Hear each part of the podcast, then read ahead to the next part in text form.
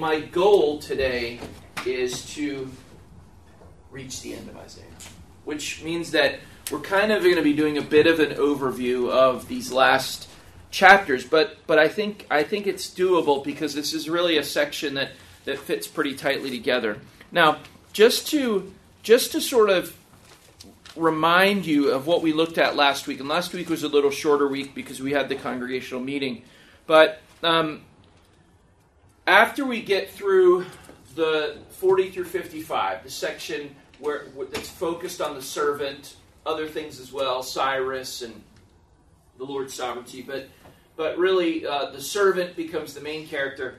Uh, once we get through 40 to 55, I said that 56 through 66 is this final section of the book, and and what we primarily looked at last week was the fact that 56 through 66 gives a portrayal of the people after their redemption. And what we said about these people, I actually stole this from uh, a commentator, but one of the commentators says that these these people are um, world people, and by that he means they're global. It's not just it's not just Jews; it's Jews and Gentiles and they are Sabbath people. We spent a lot of time looking at that. It is prominent in this section that what marks them off is their genuine um, adherence and love for the Sabbath, and then and then they're people of prayer because in the midst of their restoration, uh, and and then as they await their restoration, what these people are doing is they're they're imploring God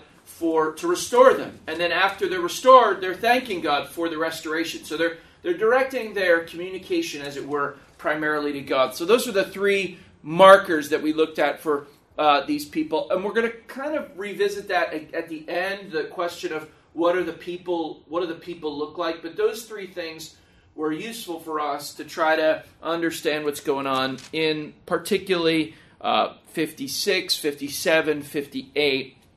They are global people Sabbath people, and people of prayer. Now, in the um, in this next little bit of the of the of this last section, we return once again, and it's interesting to think about how this always happens in Isaiah. We return once again to a portrayal of the Messiah. Now, if you think about it, in the in the earliest chapters, in the first section of Isaiah, one through uh, one through twelve, what we find is there's this portrayal of the Messiah as a, a child. Uh, he's also called the branch. I mean, there are different terms given, but that's the portrayal that he's kind of he's going to come up and in the midst of destruction and in the midst of exile. And there is a little bit in Isaiah chapter 9 about how he's going to be uh, this conquering king, but that's not the emphasis in those chapters. Uh, even, even in Isaiah 9, where it does say the government will rest on his shoulders, it's his name is called Wonderful Counselor, Mighty God, Everlasting Father, Prince of Peace. And so that's that's the so the, the, the Messiah is prominent in that section. Then we've seen that the Messiah is prominent again in 40 through 55. And if we were to give a label to him there, we would say the Messiah in 40 through 55 is is very much portrayed as a ser- as the servant. In fact, that's the that's the moniker he's given. But not just any servant. We learn in 53 he's a suffering servant who takes the sins of the people upon himself.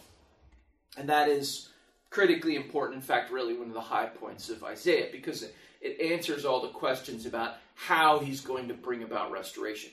Now, no surprise then that in this last section, 56 through 66, um, what we have is another portrait of the Messiah in the it right in the center of the whole thing. And it really comes in uh, beginning in chapter 59, the middle of chapter 59, and then um, goes on through really through 63. But let's look at it a little bit. Let's just look at, at what is said about this Messiah and what is, what is emphasized about him. So, at the time of restoration, what's going to what's going to happen? Well, look at the middle of verse 15 in Isaiah 59. Um, he's just been describing the time in which uh, in which they live, this time and this time that requires judgment. And it says, The Lord saw it, and it displeased him that there was no justice. He saw that there was no man, and wondered that there was no one to intercede. Then his own arm brought him salvation, and his righteousness upheld him. He put on righteousness as a breastplate, and a helmet of salvation on his head. He put on garments of vengeance for clothing, wrapped himself in zeal as a cloak, according to their deeds. So he will repay them wrath to his adversaries, repayment to his enemies. To the coastlands he will render repayment. So they shall fear the name of the Lord from the west, and his glory from the rising of the sun, for he will come like a rushing stream which the wind of the Lord drives. And I'm going to read into verse 20. And a redeemer will come to Zion to those in Jacob who turn from transgression, declares the Lord. Now, this is this is significant because what we see is in this last section, the final restoration of God's people, when they are fully transformed from being this um, uh, unfaithful city at the beginning of the book to the faithful city that we see at the end of the book that that restoration, we know the center point of that restoration is the substitutionary work of the Messiah, based on 53, the suffering servant. But now we see that also what's going to happen is God Himself is going to, with His right arm, as it were, come and rescue His people and bring about judgment. So that's the focus, that there's this anointed, I'll say anointed because he is, the word is used, uh, anointed conqueror. Is it ER? Um, who is who is kind of the the the main character in in this last section and the restoration of the people of God, just like the sustenance of the people of God, just like the hope of the people of God, are all wrapped up in this one coming figure in this case, he's presented as an anointed conqueror, um, a, a, kind of conquering king. Now, a couple things just to note in this section that I read in 59. You probably recognized a few of these verses, or a few of them at least sounded familiar to you. Um, one of the most kind of prominent things that may have stuck out is in verse 17 when it talks about righteousness as a breastplate and a helmet of salvation on his head. Two places where that comes up. Uh, one, it comes up as a description of the return of the Messiah as a conqueror, and in the description of the return of Christ, we see this language employed to describe him, which makes sense because this is talking about an anointed conquering king at the end. So it makes sense that the book of Revelation will pick up on that. What's interesting as well, though, of course, and this might even be more familiar or really have, have rung a, a bell even more clearly in your mind is this is the same language that Paul uses in Ephesians 6 when he talks about us putting on the whole armor of God.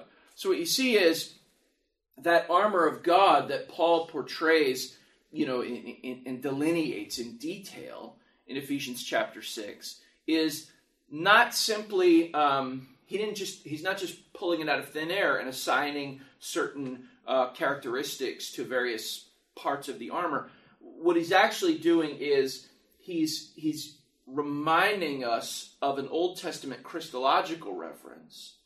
And that Old Testament Christological reference not only is applied to us today, but it's applied, or it's not applied, but it's fulfilled in, in the second coming of Christ.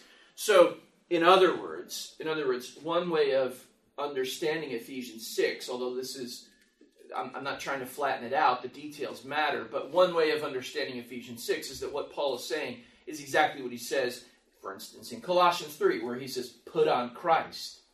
Because, because really, the whole nature of our sanctification and the nature of our fight against sin and our fight against the world, the flesh, and the devil is wrapped up in the fact, and we've seen this in Isaiah, so I'm not just importing Pauline theology here, we've seen it in Isaiah, is wrapped up in the fact that we are united to Christ.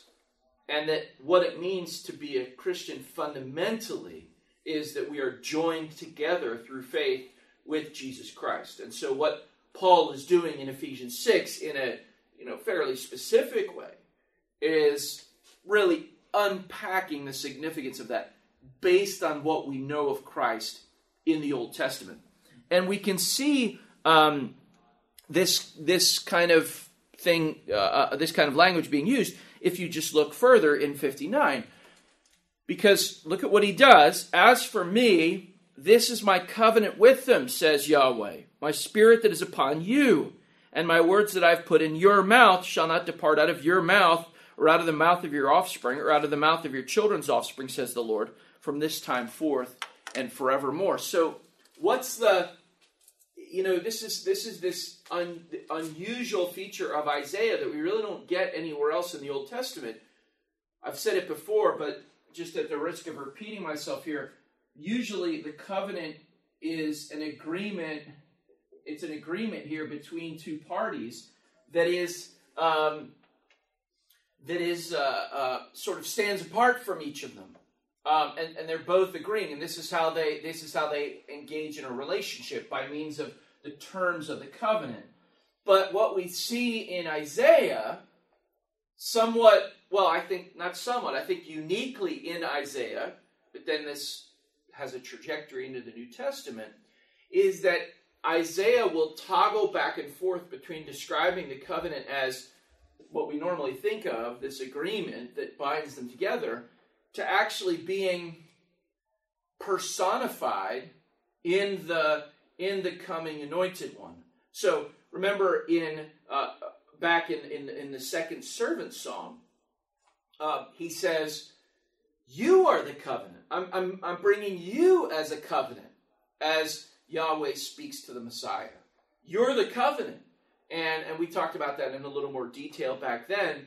That was something that I think their uh, theologians in the early church understood well when they said things like, Jesus Christ is the new covenant. And you go, well, hold on a sec. I thought the new covenant was this separate thing. Well, yes, the Bible does describe the new covenant in those terms, but then the Bible also describes the new covenant simply personified in Christ, which again brings us back to what I was just saying, and, and it makes sense as to why Paul will apply this messianic language in 17 to us today with respect to our sanctification.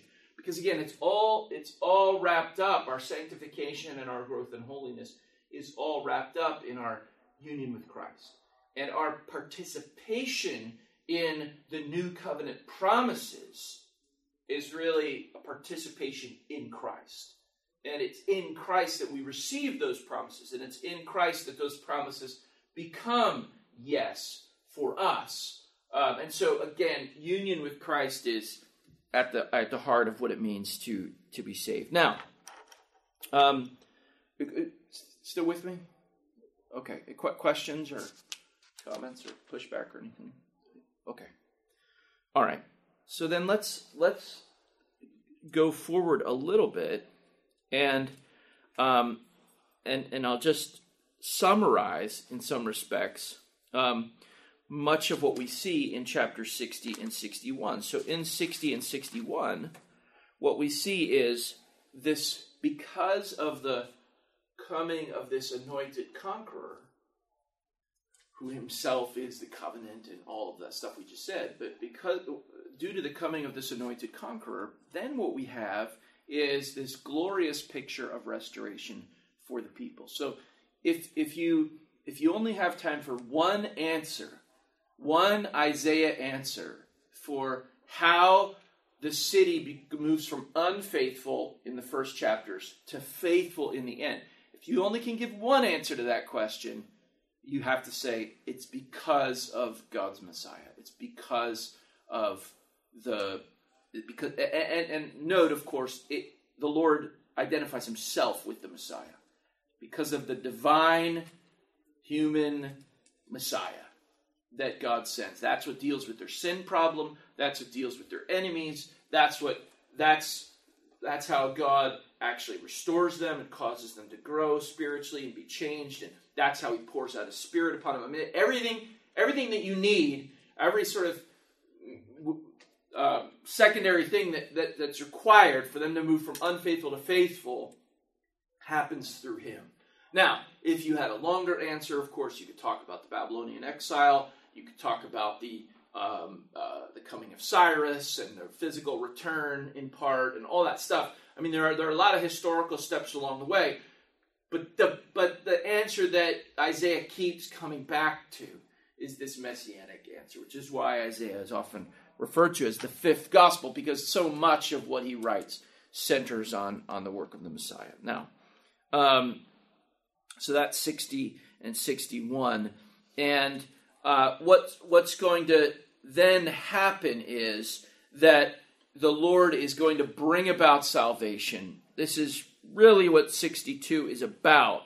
Um, the, the, the, the Lord has, I'll just pick up in verse 8, the Lord has sworn by his right hand and by his mighty arm, I will not again give your grain to be food for your enemies. Foreigners shall not drink your wine for which you have labored, but those who garner it shall eat it and praise the Lord, and those who gather it shall drink it in the courts of my sanctuary. And then if you go to um, verse 11, it says, Behold, the Lord has proclaimed to the end of the earth, say to the daughter of Zion, Behold, your salvation comes.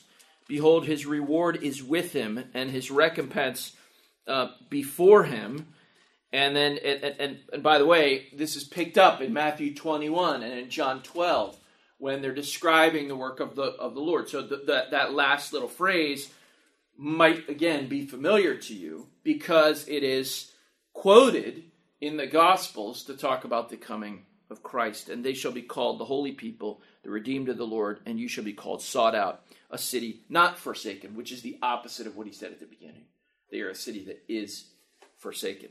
Now, um, 63 then is going to again describe the conqueror in some detail, particularly in the first six um, verses. What I will say, I'll just read verse 6, but what I'll say is if you want New Testament parallels for 63 1 through 6, you, you need to go to Revelation because it's picked up on consistently there when describing the coming judgment uh, of the Lord. So, for instance, you know, tr- treading, verse 3, treading the winepress of his wrath. Um, but look at verse 6 I trampled down the peoples in my anger, I made them drunk in my wrath, and I poured out their lifeblood on the earth. And, and, and when you read John's prophecies in Revelation about future judgment and the work of Christ, what you see is it's it's Isaiah 63 language. In fact, the whole middle section of Revelation is kind of orchestrated around this treading of the winepress of God's wrath. And, and what John does through the revelation he receives from God is John simply expands upon that, pulls in other Old Testament texts to kind of collate them, but but it's the, the framework is the Isaiah 63 framework. So what now I don't think Isaiah this is worth reminding ourselves of. We've talked about it a few times throughout our study, but I don't think Isaiah fully grasped the way in which all of this fit together.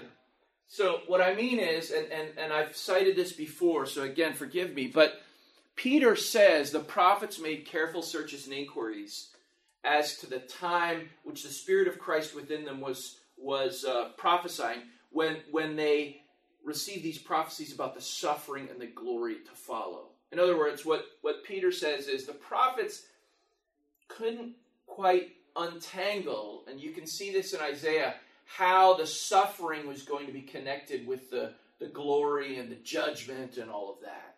And and so I don't want to I want to read Isaiah on his own terms and say, for us, it's relatively straightforward. And Peter even says this. It was revealed to them that they were not serving themselves, but they were serving us, upon whom the end of the ages has fallen. So we, for us, it's it's relatively straightforward for us to look at, at Isaiah and his picture of the Messiah and to say, okay, what we're what we have here is the picture of the birth of the Messiah. We have the picture of the the, the, the work and the, the life and the death of the Messiah, substitutionary death, and then we have this picture of the return uh, in, in conquering glory. But that that distance between between the first advent and the second advent, which for us is somewhat obvious, uh, but that distance I don't think was totally obvious to Isaiah, and, and certainly wouldn't have been obvious to his listeners as well. So there is a kind of mystery involved in this prophecy because Isaiah has just prophesied that the Messiah is going to be killed. He had no stately form or majesty, and he was crushed for our iniquities. And now he's coming and saying, This is the one who's going to conquer. This is the one who's going to who's going to destroy all his enemies. So you can understand why in the intertestamental period they were unclear about this, and they, they in some cases posited two separate Messiah, two different Messiahs, Messiah A who suffers, Messiah B who comes in glory. And you can even you can even begin to understand why in the Gospels there were some people, not least the disciples, who kind of sidelined the suffering part because because it just didn't fit with all of these passages which were very familiar to them, like Isaiah 63, about the Messiah coming in glory and destroying his enemies. So you can you can see why their natural conclusion when they when they reached a point where they said, "Okay, we believe Jesus is the Messiah." Their natural conclusion from that was, "Okay, we must be going into Jerusalem to destroy our enemies." He must be ready to take over Jerusalem and to, and to throw throw the Romans out and to enact some new kingdom right then. And Jesus repeatedly tells them that's not true, but and, and, and, and tells them that they just misunderstood the scriptures. They didn't believe the scriptures. But but you can you can sort of relate to them if you take Isaiah on his own terms. Because he does have these very different looking portraits of the same person um, again and again in, in, in the book. Now, that takes us into the prayer that that um, God's people are giving in the in the meantime, which really begins in the middle of 63, and um, and what he what what this what again these are remember uh, global people, Sabbath people, people of prayer. So so this is the big prayer, and the big prayer is, okay, Lord. Um, this is what you're going to do. Please come and do it. Now, now remember, this is being prophesied to them before they even have been taken into exile. But but Isaiah has told them you're going into exile. So I mean it's a done deal. But in the midst of all of that, this is sort of the cry of God's people as they're heading into exile, and then especially when they're in exile. This is the cry of God's people. If you're genuinely a believer in the midst of exile, and there were believers, of course, in the midst of exile, there was always a remnant. Isaiah tells us that. But if you're part of this remnant people in the midst of exile, what are you doing? You're crying out to God to actually to do this, to bring this about, to bring about your salvation. And you remember, of course, um, this was uh, something that Dr. Phillips preached on uh, uh, in December. If you remember, even the the rejoicing that took place among those who first saw the Messiah and understood who he was, who first saw Jesus and they understood who he was, because for them this was the answer to their prayers. Our salvation is here. Now, whether they understood, again, first advent, second advent, you know, it's hard to say. Uh, we, we know that many of them struggle to understand that. But nonetheless, they knew if this is the Messiah, then what we've been praying for for hundreds of years, going back to even before the exile, is actually coming about because the center of God's redemption is going to be this, this coming Messiah. So um, we get this great prayer, and let me just read the end of it, uh, which is in 64 8 through 12. But there's a whole long prayer before it. I don't want to just forget about that, but let me read this end part. But now, O Lord, you are our Father. We are the clay, and you are our potter. We are all the work of your hand. Be not so terribly angry, O Lord, and remember not iniquity forever, but behold, please look, we are all your people. Your holy cities have become a wilderness.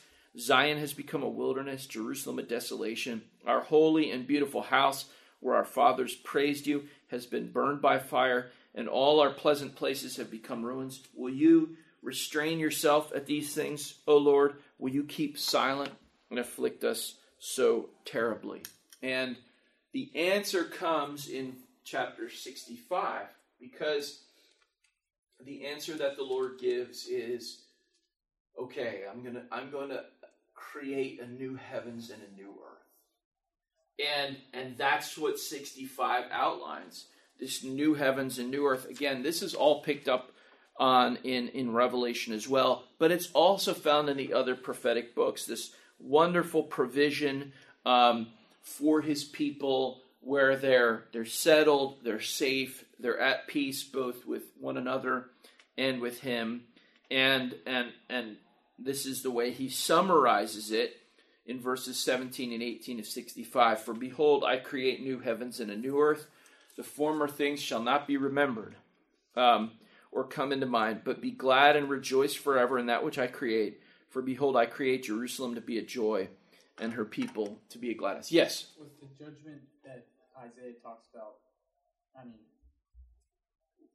was he directly talking about the Messiah's second coming? I think he was, yes, in this section. I think he is, but I don't think Isaiah was aware that, that of the first and second coming per se. I mean, I don't know for sure, but based on what Peter says, the prophets really didn't understand that the sufferings and the glory. So, what we think of as first or second coming. So, the answer uh, to your question is yes, he is, I believe, talking here in this last section about the second coming. But for him, that might have been just merged together in his mind. And and the analogy I've given before, whether it's it's not a perfect analogy, but the analogy I've given before is, you know, you're you're driving towards the mountains and they look like they're connected. It looks like you could just walk across them, and you get there and you realize, oh, there's 50 miles between them. And I and I see the prophets as being, you know, 100 miles from the mountains. But they're seeing it, and and what they're saying is true and the way they're saying it is is accurate, but what they don't see is that gap. So they see this kind of messianic mountain, and it looks like one range, but then you realize, oh, it's actually two. Does that make sense? And is that why, like, the disciples thought maybe they were going to actually overtake Rome? I think that's exactly right. Yeah, I think that's why they thought that. I mean, the disciples.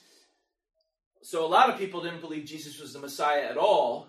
So uh, the Lord worked, opened the disciples' eyes. They knew he was the Messiah. But yeah, I think that's exactly right. Because if you look at every place where they say, you are the Christ, you are the Messiah, um, the next thing they talk about is glory and uh, the Romans and picking up swords. And it, it, okay, I, I, think we understand now why we're headed to Jerusalem, but let's prepare ourselves um, militarily. So yeah, that's exactly right because for them that was a straight line. Now, again, I want to emphasize Jesus doesn't say, um, well, of, course you couldn't understand this, even though I'm not sure Isaiah understood it. Jesus always says, you don't you need to go back and read the scriptures and remember when he appears to those two disciples in luke 24 and they say we thought he was the one to redeem israel but he's been dead three days and jesus says how slow of heart did you not did, did you not know that the son of the, the son uh, or the Messiah, the Christ, that is,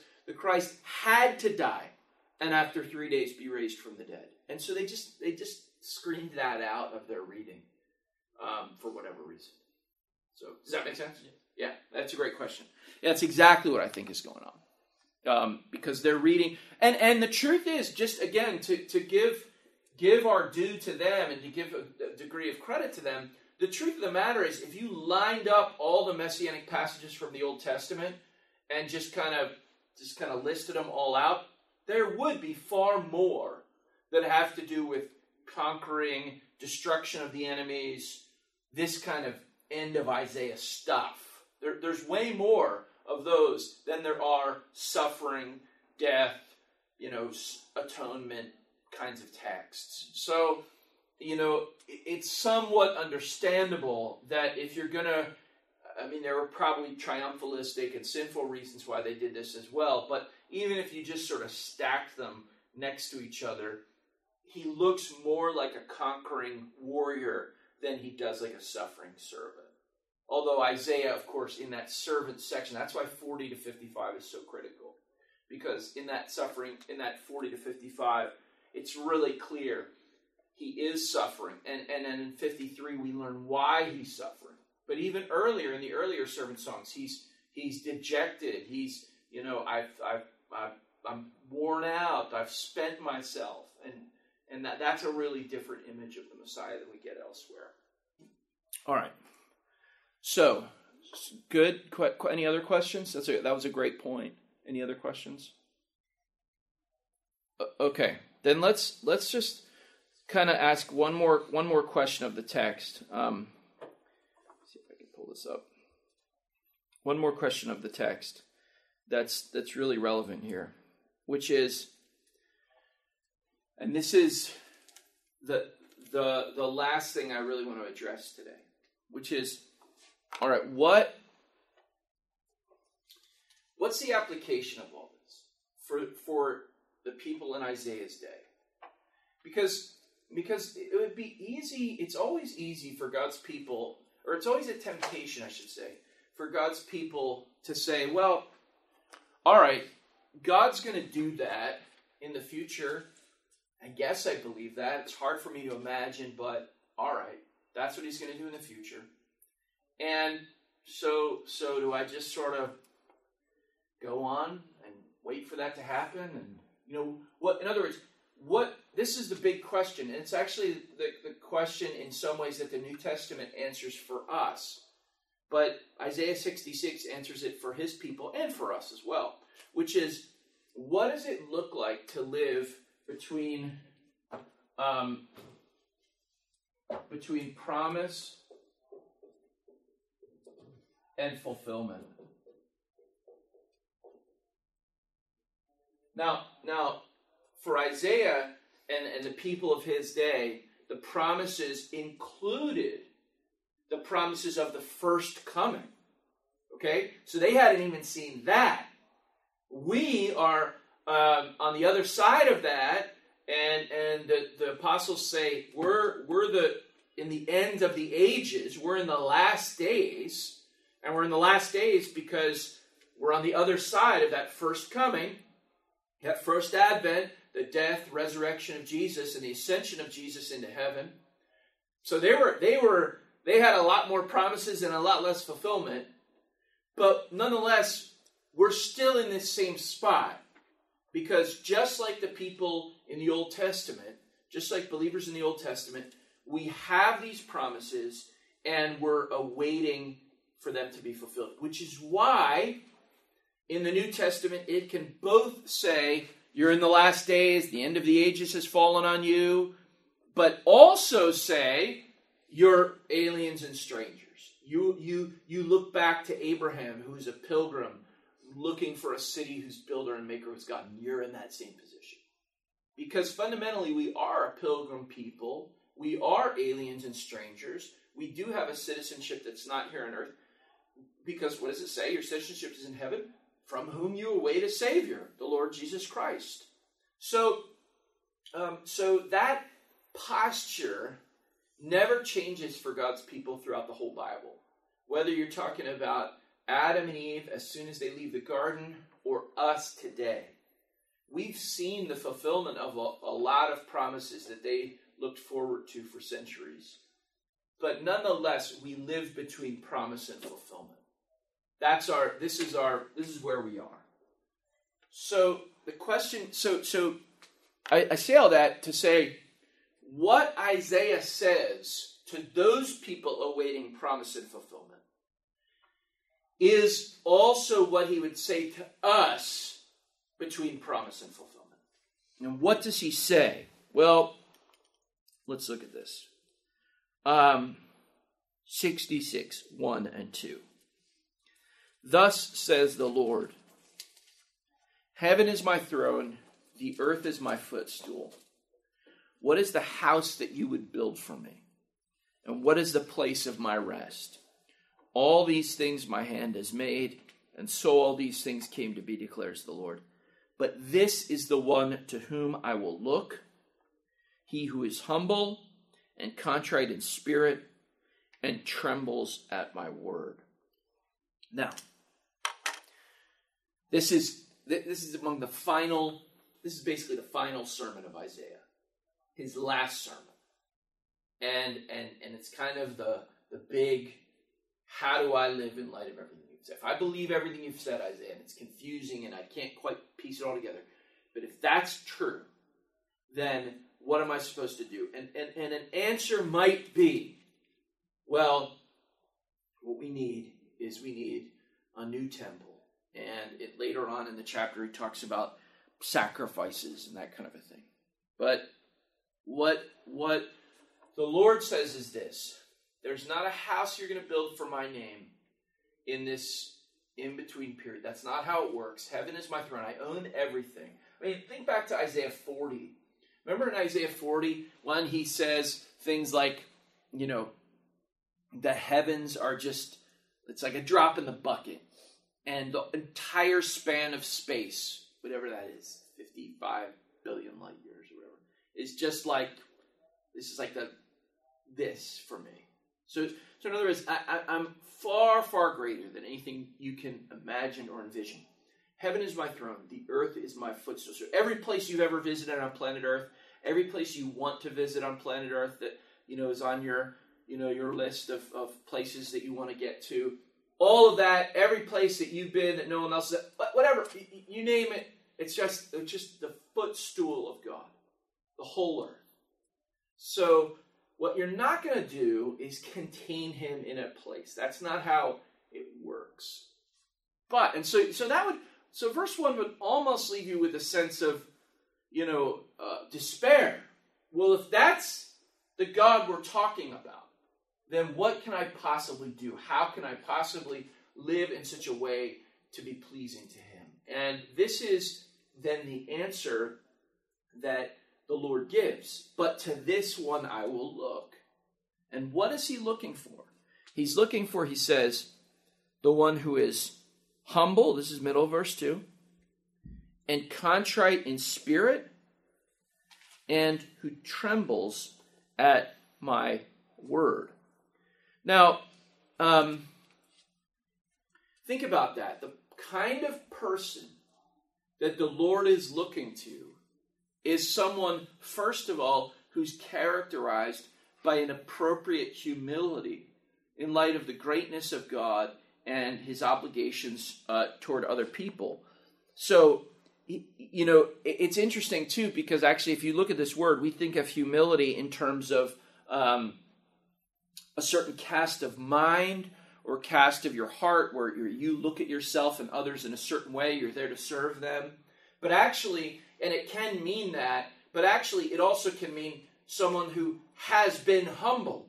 In other words, in other words, it's it's what Jesus says at the beginning of the, the Beatitudes. Um, Blessed are the, the poor in spirit, for they will see God.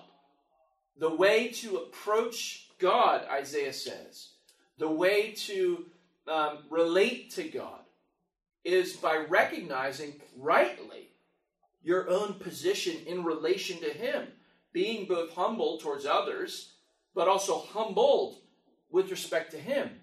That's the one to whom the Lord looks. The Lord doesn't look to the proud, the Lord doesn't look to the one who is standing on his own accomplishments or coming in his own strength or on the basis of his own works or on the basis of his own uh, family lineage or whatever else we might do, uh, the, the things we might do to stack up points for ourselves. That's that's not the one to whom he looks. The one to whom he looks is the one who is humble before him. Contrite of spirit means much the same thing. That word contrite means stricken down, smitten down. Uh, it's used, in fact, sometimes in military context for someone who's been who's been taken out by the enemy. So, what's the Lord looking for? What's the Lord looking for now? As we wait between promise and fulfillment. And what was he looking for then? He's looking for humility, and he's looking for those who are struck down in their spirit. In other words, it's it's a it, it, I can't help but think of the words of the hymn writer who says, "Nothing in my hands I bring." That's the idea behind Isaiah 66 2. And then there's that little addition to it, which is so significant. And the little addition is um, he trembles at my word.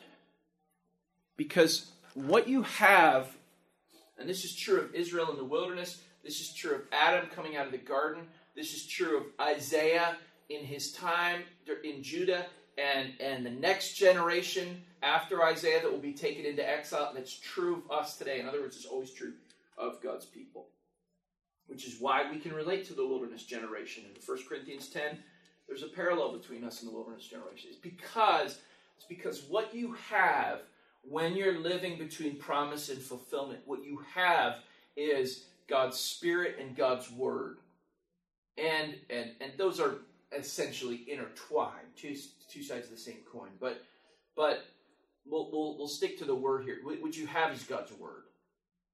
So so in the midst of this whole world, promise and fulfillment, you're waiting for it. What you have is the Word of God. And what's to be your attitude toward the Word of God? Well, actually, trembling at the Word of God. Now, that, of course, would mean that we care what it says, that we search it out, that we value it highly, that we consider it more important than money or gold or any anything else that we might want. But but it's actually even further than that. It's not just, you know, my Bible is the most important thing I have, although really every Christian should think that way. But it's more than that. It's it's it's a trembling at the word of God. So that so that when God's word is opened before us, when we're sitting under the preaching of the word of God, we're we're we're genuinely, you know, attentive and concerned because this is what I have. This is Jesus Jesus even talks in this way. This, this is my my food and, and drink. This is this man doesn't live by bread alone, but by every word that proceeds from the mouth of God. That's what we live on. That's what sustains us in the midst of that's what guides us. That's what gives us direction and comfort and hope. But it's it's really our, our life in the wilderness between promise and fulfillment. And so it's no accident that we see this, just like so many things in Isaiah, and I've tried to highlight them when they come up. We see this refracted in the New Testament as well in two important ways. First of all, we see these exact terms used to describe the Messiah. So you say, who's the one who really exemplifies this? Who I need to attach myself to? Well, Christ. But then also we see Stephen pick up on this, and this is this is the this is Isaiah's way of understanding the spiritual life because it's ultimately true of Christ. Um, Stephen Stephen grabs these terms when he's about to be executed as well. Grabs this verse, he quotes it directly um, that this is what the Lord is looking for. And, and that, that makes sense because it is both clear direction to us and also a clear pointer to us that we be um, united in closer and closer communion to Jesus Christ.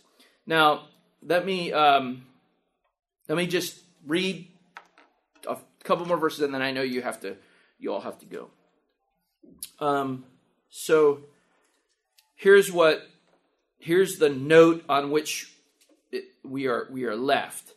Um, verse 22 of Isaiah 66. Look at the goal for God's people ultimately. What do we do now? We tremble at his word. We're humble and contrite in spirit. That's how we approach the Lord. But what's going to happen in the end? Verse 22 For as the new heavens and the new earth that I will that I make shall remain before me, says the Lord so shall your offspring and your name remain from new moon to new moon, and from Sabbath to Sabbath. All flesh shall come to worship before me, declares the Lord. And so, the ultimate goal of life, the ultimate thing that we're headed for, the ultimate thing that the Israelites are headed for, the, the believing ones, and, and what we're looking forward to as well, is just that that we're gathered before God, worshiping Him in the beauty of His holiness. What do we do now? Tremble at His word. What do we do then? Well, we worship Him just from, from week to week in, in, in on into eternity. And so He's moved them from being faithless and from their worship being unacceptable to Him. Because remember, that was one of the reasons they were so faithless. Their worship was just meaningless. To, to actual true worship that's accepted by Him and that is fulfilling uh, to them as well. All right, let's pray. Lord, we are grateful once again for your word. What a book this is, and uh, there's so much for us to learn from it, so much for us to attend to. Please, please work in us so that we would be marked off as people who are humble, contrite in spirit, and who tremble at your word. Father, make this true even in the next hour as we come to worship you in, in the way in which you've instructed us to. And we ask for this in Jesus' name.